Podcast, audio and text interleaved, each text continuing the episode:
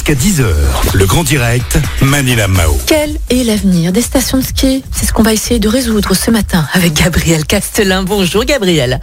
Et bonjour. Alors vous êtes le dirigeant de la start-up euh, Ski Mojo. En quelques mots, Ski Mojo, c'est quoi?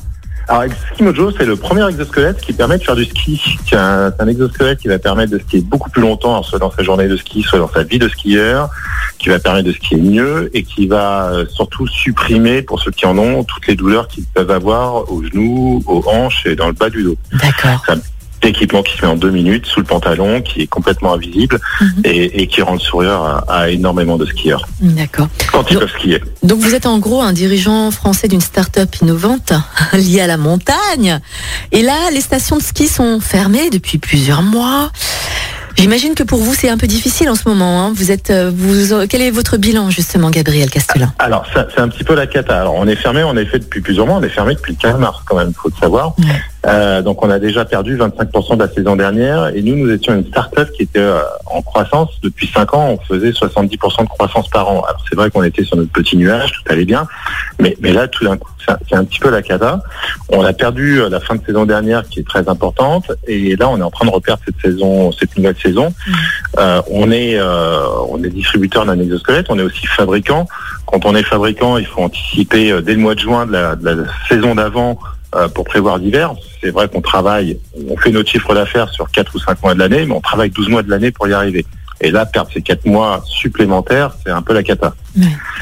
Bon, alors est-ce que vous avez de l'avenir quand même ou pas Gabriel, Oui. vous êtes positif quand même ou pas pour euh, Oui. l'année à venir euh, Alors, on est positif parce qu'on sait que ça va repartir un jour. Euh, des gens vont plus au restaurant, c'est pas parce que les gens n'ont plus envie d'aller manger au restaurant, c'est Bien parce qu'ils sont fermés. Les gens vont plus skier, c'est pas parce qu'ils n'ont pas envie d'aller skier, c'est parce que les stations sont fermées. Donc, on sait que ça va repartir.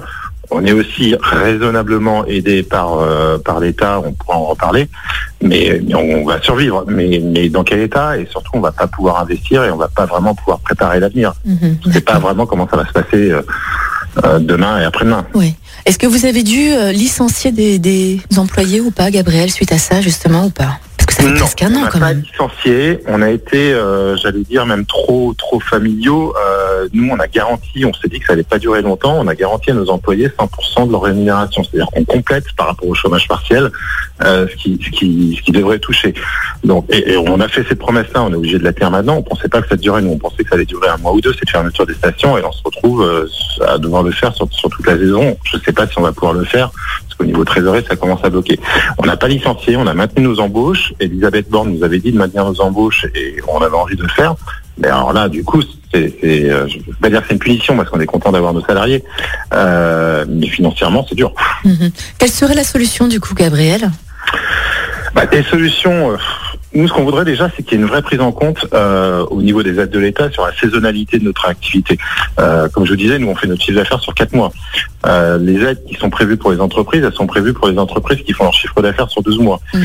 Donc déjà, il y y a un souci là-dessus.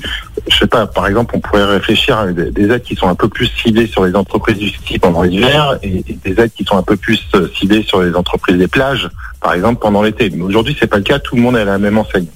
Ça, c'est une première chose. Et puis surtout, on a besoin de, visibilité. Euh, quand est-ce que ça va reprendre? Est-ce qu'on peut pas vraiment mettre un vrai plan en marche pour se dire il faut que les stations réouvrent en mars ou en avril même, pourquoi pas même à la dernière minute où tout est bon à prendre. Mhm. Mais voilà le plan d'action qu'on met en place. Alors je sais pas, on parle, on parle du confinement en ce moment, d'un confinement généralisé. Moi j'ai presque envie de dire que je suis content de voir si on peut avoir un vrai confinement pendant euh, tout le mois de février. Alors je sais que c'est dur pour les autres commerçants. Euh, c'est peut-être pas la bonne solution d'ailleurs.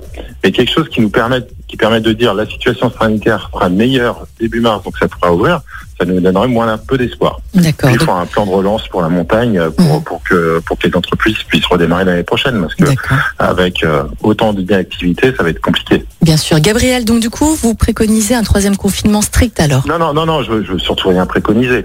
J'a- J'allais dire qu'à titre personnel, pour ce qui me concerne, euh, moi ça me dérange pas si ça permet de redémarrer derrière. Mais je sais que pour d'autres, c'est euh, un confinement sera dramatique aussi. Donc c'est sûrement pas la bonne solution. Mais il faut il faut que les gens, euh, il faut des discussions, il faut qu'on arrive à trouver tous ensemble la bonne solution qui permette de redémarrer. Très bien. Gabriel Castellin, dirigeant de la start-up euh, Ski Mojo, merci beaucoup. Belle journée à vous et puis bon courage. Merci, à Gabriel, merci. À bientôt. Merci Au beaucoup.